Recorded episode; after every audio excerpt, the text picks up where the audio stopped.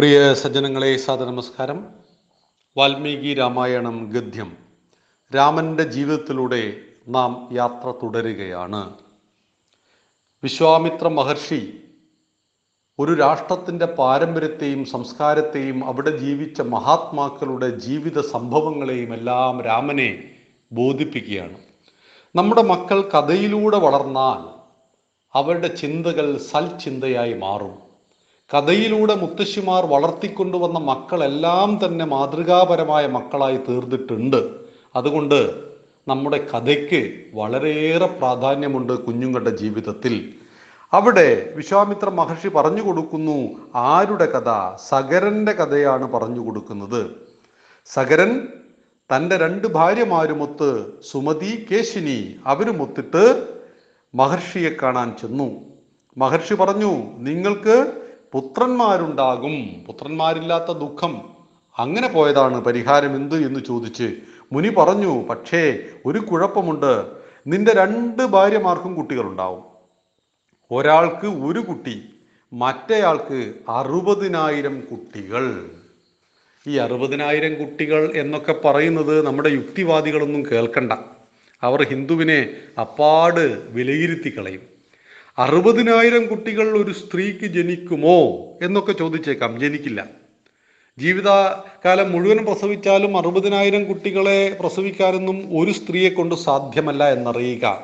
നമ്മുടെ പുരാണങ്ങളും ഇതിഹാസങ്ങളുമെല്ലാം തന്നെ വലിയ വലിയ തത്വങ്ങൾ നമ്മെ പഠിപ്പിക്കുന്ന കഥകൾ കൂടി അതിലടങ്ങിയിരിക്കുന്നു.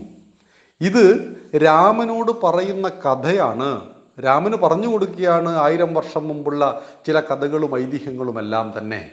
ഇവിടെ അറുപത്തിനാലായിരം വർഷം ദശരഥൻ ജീവിച്ചു എന്നൊക്കെ പറയുന്നുണ്ടാവും. അപ്പോൾ ഒരു മനുഷ്യൻ അറുപത്തിനാലായിരം വർഷം ജീവിക്കുമോ? അറുപത്തിനാല് വയസ്സിലാണ് അദ്ദേഹത്തിന് കുഞ്ഞുണ്ടായത് എന്ന് പറയുമ്പോൾ ഈ അറുപത്തിനാല് വയസ്സ് അദ്ദേഹം തള്ളി നീക്കിയ കാലയളവ്. നോക്കൂ നമ്മൾ എന്തെങ്കിലും ഒരു അപകടമോ പരിക്കോ പറ്റി വീട്ടിൽ കിടന്നുപോയി തിരക്ക് പിടിച്ച ജീവിതം നയിക്കുന്ന ആൾ സമയം പോകുമോ? സമയം പോവില്ല. എന്നാൽ നിരന്തരമായിട്ട് പലതരത്തിലുള്ള ജോലിയും ഏർപ്പെട്ടിരിക്കുമ്പോൾ സമയം പോയത് നമ്മൾ അറിയില്ല രാവിലെ ജോലിക്ക് കയറി വൈകുന്നേരം ആയതറിയില്ല. ഒന്നിനും സമയം കിട്ടില്ല കിട്ടില്ല എന്ന പരാതി പറയും. പക്ഷേ ഒന്ന് പനിച്ച് കിടന്നു പോയാൽ നമുക്ക് സമയം പോവില്ല. ഈ അവസ്ഥ മനസ്സിന്റെ സംഘർഷമുണ്ടാകുമ്പോൾ അല്ലെങ്കിൽ മനസ്സിന് ശാന്തതയില്ലാത്തപ്പോൾ സമയം ഒട്ടും പോകില്ല. ഇവിടെ അങ്ങനെ ഒരു പ്രതീകമാണ് അറുപത്തിനാലായിരം. അറുപത്തിനാല് വയസ്സിനുള്ളിൽ അറുപത്തിനാലായിരം കൊല്ലം കടന്നു പോകുന്ന താമസം അദ്ദേഹത്തിനുണ്ടായി എന്നാണ് ഉദ്ദേശിക്കേണ്ടത്. ഇവിടെ അറുപതിനായിരം മക്കൾ ഉണ്ടാകുമെന്ന് പറയുന്നത് ഈ അറുപതിനായിരം മക്കളിലൂടെ എന്തു സംഭവിക്കുമെന്ന് നമ്മളെ പഠിപ്പിക്കുന്ന ഒരു പാഠമാണ്. അതുകൊണ്ട് നമുക്ക് കഥ തുടരാം.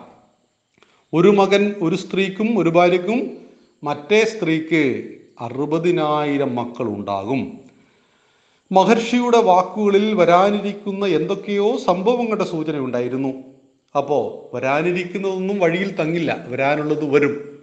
അതുകൊണ്ട് അതൊക്കെ നേരിൽ അഭിമുഖീകരിക്കാം എന്ന് മനസ്സുകൊണ്ട് പറഞ്ഞ് സകരൻ മുനിയെ വന്ദിച്ച് തന്റെ ഭാര്യമാരെയും കൂട്ടി അയോധ്യയിലേക്ക് മടങ്ങി. തുടർന്ന് രണ്ട് റാണിമാരും ഗർഭവതികളായി. മാസങ്ങൾ കടന്നുപോയി. കേശിനിക്ക് ഒരാൺകുഞ്ഞു പിറന്നു. സുമതിക്ക് ജനിച്ചത് ഒരു വലിയ മാംസപിണ്ഡമായിരുന്നു. അറുപതിനായിരം മക്കൾ ജനിച്ചില്ല വലിയൊരു മാംസപിണ്ഡം. അറുപതിനായിരം കുട്ടികൾ ജനിക്കുമെന്ന് പറഞ്ഞ മുനിയുടെ വാക്ക് ഫലിച്ചില്ലല്ലോ എന്ന് ദുഃഖിച്ചിരിക്കുന്ന രാജാവിന് മുന്നിൽ ഭൃഗുമുനി പ്രത്യക്ഷനായി. പറഞ്ഞു മകനെ സങ്കടം വേണ്ട. ഈ മാംസപിണ്ഡം ഏഴ് നാൾ സൂക്ഷിക്കുക. ഏഴാം നാൾ ഇതിൽ നിന്നും അറുപതിനായിരം പുത്രന്മാർ പിറക്കും. രാജാവ് പറഞ്ഞ പ്രകാരം ചെയ്തു. ഏഴാം നാൾ അറുപതിനായിരം കുട്ടികൾ പിറന്നു. കേശിനിക്ക് പിറന്ന ഏക മകൻ അസ്മജസ് എന്നായിരുന്നു അവന്റെ പേര്. ചെറുപ്പം മുതലേ ക്രൂരതയുടെ പര്യായമായിരുന്നു അവൻ.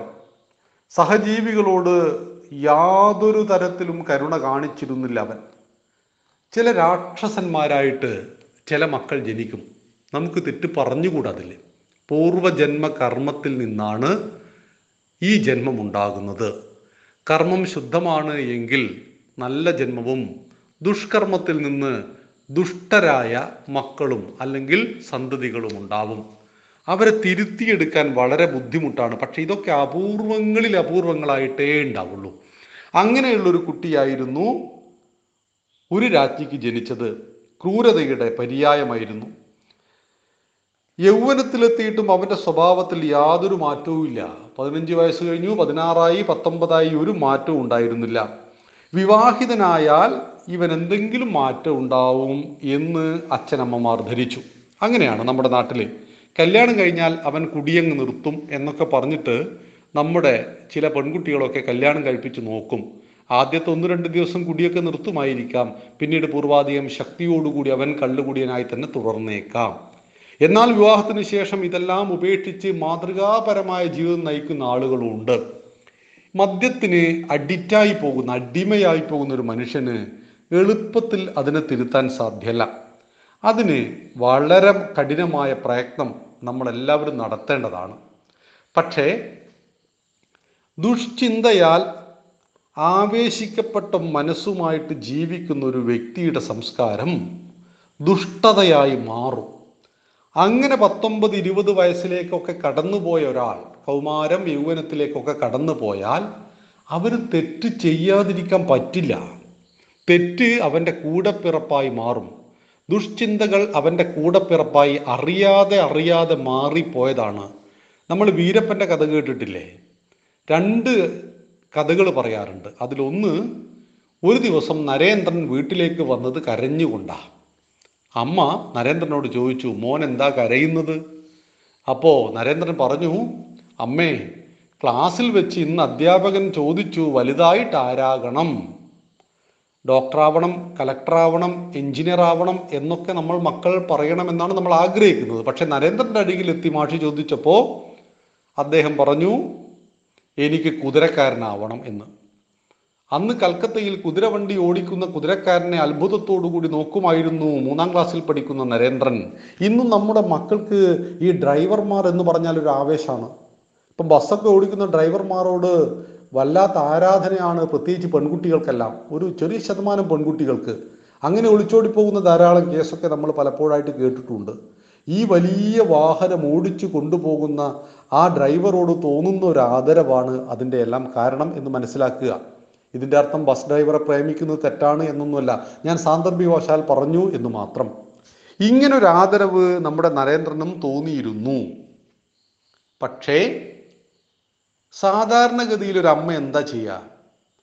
നിന്നെ കുതിരക്കാരനാവാനാണോടാ പഠിപ്പിക്കുന്നത് എന്ന് ചോദിച്ച് രണ്ട് തല്ല് തല്ലുമായിരുന്നുവെങ്കിൽ ഈ അമ്മ നരേന്ദ്രനെയും കൂട്ടി പൂജാമുറിയിലേക്ക് കൊണ്ടുപോയിട്ട് കുതിരക്കാരനെ കാണിച്ചു കൊടുത്തു. ഏത് കുതിരക്കാരൻ? അർജുനന്റെ തേര് തെളിയിക്കുന്ന പാർത്ഥസാരഥിയെ ഭഗവാൻ കൃഷ്ണനെ കാണിച്ചിട്ട് പറഞ്ഞു മോൻ കുതിരക്കാരനാവണം. ഇതുപോലുള്ള കുതിരക്കാരൻ ആ നരേന്ദ്രൻ കുതിരക്കാരനായി സ്വാമി വിവേകാനന്ദൻ എന്ന ഉഗ്രനായ തേരാളി. യൂറോപ്പ് വൻകര മുഴുവൻ ഹിന്ദുധർമ്മത്തിന്റെ സിംഹഗർജനമായി മാറിയ നരേന്ദ്രൻ എന്ന സ്വാമി വിവേകാനന്ദനായി മാറി. ഒരമ്മയായിരുന്നു ആ കുഞ്ഞിനെ സൃഷ്ടിച്ചത്. രണ്ടാമത്തെ കുട്ടിയുടെ പേര് വീരപ്പൻ എന്നായിരുന്നു. അവൻ എട്ടാമത്തെ വയസ്സിൽ ചെറിയൊരു മോഷണം നടത്തി മോഷണ മുതലുമായിട്ട് അമ്മക്കരികിൽ വന്നപ്പോൾ അമ്മ പറഞ്ഞു നാളെ വരുമ്പോൾ നീ ഇതിന്റെ ഇരട്ടിയുമായിട്ട് വരണം. അവനെ അവസാനം പോലീസ് വെടിവെച്ച് കൊന്നു. ഞാൻ പറഞ്ഞു വന്നത് മക്കൾക്ക് കൊടുക്കുന്ന സംസ്കാരം കഥകളിലൂടെ കിട്ടുന്ന സംസ്കാരം അതെല്ലാം തന്നെ അവരെ സ്വാധീനിക്കും. എന്നാൽ ആ സംസ്കാരത്തിൽ നിന്നും വിഭിന്നമായിട്ട് ചില മക്കളെ നമുക്ക് രക്ഷിക്കുവാനേ കഴിയില്ല. അങ്ങനെ ഒരു കുട്ടിയെ കുറിച്ചാണ് ഇവിടെ പറയുന്നത്. ആ കുട്ടിയുടെ പേര് അസ്മജസ് എന്ന് പറയുന്ന അവൻ വളരെ ക്രൂരനായിരുന്നു ജന്മനാ ക്രൂരനായിരുന്നു. അങ്ങനെ ഇവനെ കൊണ്ട് പൊറുതി മുട്ടിയിട്ട് ഇവനെ നന്നാക്കി നന്നാക്കിയെടുക്കുവാൻ വേണ്ടി കല്യാണം കഴിപ്പിച്ചു. എന്തു സംഭവിച്ചു? ആ പെൺകുട്ടിയും കണ്ണീര് കുടിച്ചു. അവളെ നിരന്തരമായി പീഡിപ്പിച്ചു ഉപദ്രവിച്ചു. സഹി കെട്ട് രാജാവ് അവസാനം എന്തു ചെയ്തു? പെരുമ്പറ കൊട്ടി വിളംബരം ചെയ്ത് തന്റെ മകനെ അയോധ്യയിൽ നിന്നും നാടുകടത്തി. ഇവിടെയാണ് ചരിത്രത്തിലെ ദുര്യോഗങ്ങൾ എന്നൊക്കെ പറയുന്നത് രാജാവിന്റെ മകനെ രാജാവ് നാടുകടത്തി സമാജത്തിനും രാഷ്ട്രത്തിനും എതിര് തന്റെ മകനാണെങ്കിൽ കൂടി അവനെ യഥാവിധി ശിക്ഷിച്ചു മഹാരാജാവ്. പുത്രവാത്സല്യം കൊണ്ട് മക്കൾ ചെയ്യുന്ന ഏത് തോന്നിയാസത്തിനും മുന്നിലും കണ്ണുകളടക്കുന്ന മാതാപിതാക്കൾക്ക് വലിയൊരു പാഠമാണ് സഗരൻ. മകനെ നന്നാക്കുവാൻ പരമാവധി പരിശ്രമിച്ചു. അവൻ നന്നാവുവാൻ തയ്യാറല്ല. നമുക്ക് ലോകത്തിൽ ഒരാളെയും നന്നാക്കിയെടുക്കാൻ സാധ്യമല്ല. നന്നാവണമെന്ന് ആഗ്രഹിക്കാത്തവരെ. നിന്നെ ഉയർത്തുന്നതും നീ തന്നെ നിന്നെ താഴ്ത്തുന്നതും നീ തന്നെ നിന്റെ ബന്ധുവും നീ തന്നെ നിന്റെ ശത്രുവും നീ തന്നെ. ഭഗവത്ഗീതയിൽ നമുക്ക് സമഗ്രമായി പഠിക്കേണ്ട ഉദ്ധരേതാത്മനാത്മാനം എന്ന ശ്ലോകമാണ്. അതിവിടെ വിസ്തരിക്കുന്നില്ല. എന്നെ ഉയർത്തുന്നതും എന്നെ താഴ്ത്തുന്നതും ഞാൻ തന്നെയാണ്. മറ്റുള്ളവർക്ക് എന്നെ നന്നാക്കിയെടുക്കുവാൻ ആവശ്യമായ ഉപദേശങ്ങളെ നൽകാം.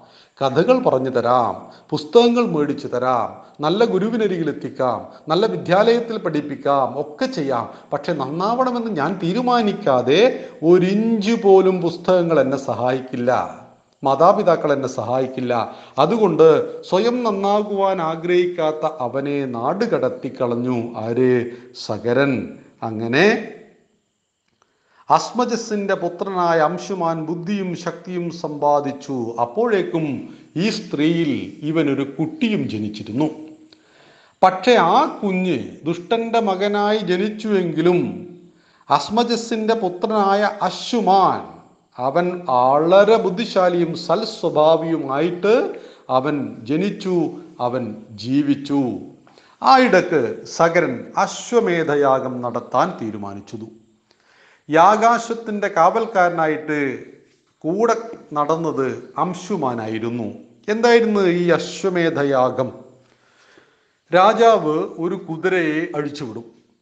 ഈ കുതിര ഏതെല്ലാം രാജ്യത്തൂടെ സഞ്ചരിക്കുന്നുവോ ആ രാജ്യം മുഴുവൻ ഈ ചക്രവർത്തിയെ അംഗീകരിക്കണം. അംഗീകരിക്കാത്തവർ കുതിരയെ പിടിച്ചു കിട്ടും. കുതിരയെ പിടിച്ചു കിട്ടുന്നത് ഏത് രാജാവാണോ അദ്ദേഹവുമായിട്ട് യുദ്ധം ചെയ്ത് അദ്ദേഹത്തെ തോൽപ്പിച്ചാൽ ഇദ്ദേഹത്തിന്റെ ആ ചക്രവർത്തി പദത്തെ ആ രാജാവ് മങ്ങിയിരിക്കും. ഇങ്ങനെ സകരൻ ഒരു കുതിരയെ അഴിച്ചുവിട്ടു അശ്വമേധ യാഗം നടത്തുവാൻ ഒരു കുതിരയെ അഴിച്ചുവിട്ടു ആ കുതിരയ്ക്ക് അംഗരക്ഷകനായിട്ട് അംശുമാനും പോയി. മനസ്സിലാക്കുക സകരന്റെ അതിമഹത്തായ അശ്വമേധ യാഗത്തിൽ പറ്റിയ ഒരു കാരണം കൊണ്ട് അവിടെ സംഭവിച്ച ഒരു വല്ലാത്ത ഒരു ക്രിയ നടന്നു. അറുപതിനായിരം മക്കളും ഭസ്മമായി പോകുന്നൊരു പ്രവൃത്തി. അതെന്താണ് എന്ന് നമുക്ക് നാളെ സംസാരിക്കാം. സകരന് അറുപതിനായിരം മക്കളെയും നഷ്ടപ്പെട്ടു പോയി എങ്ങനെ?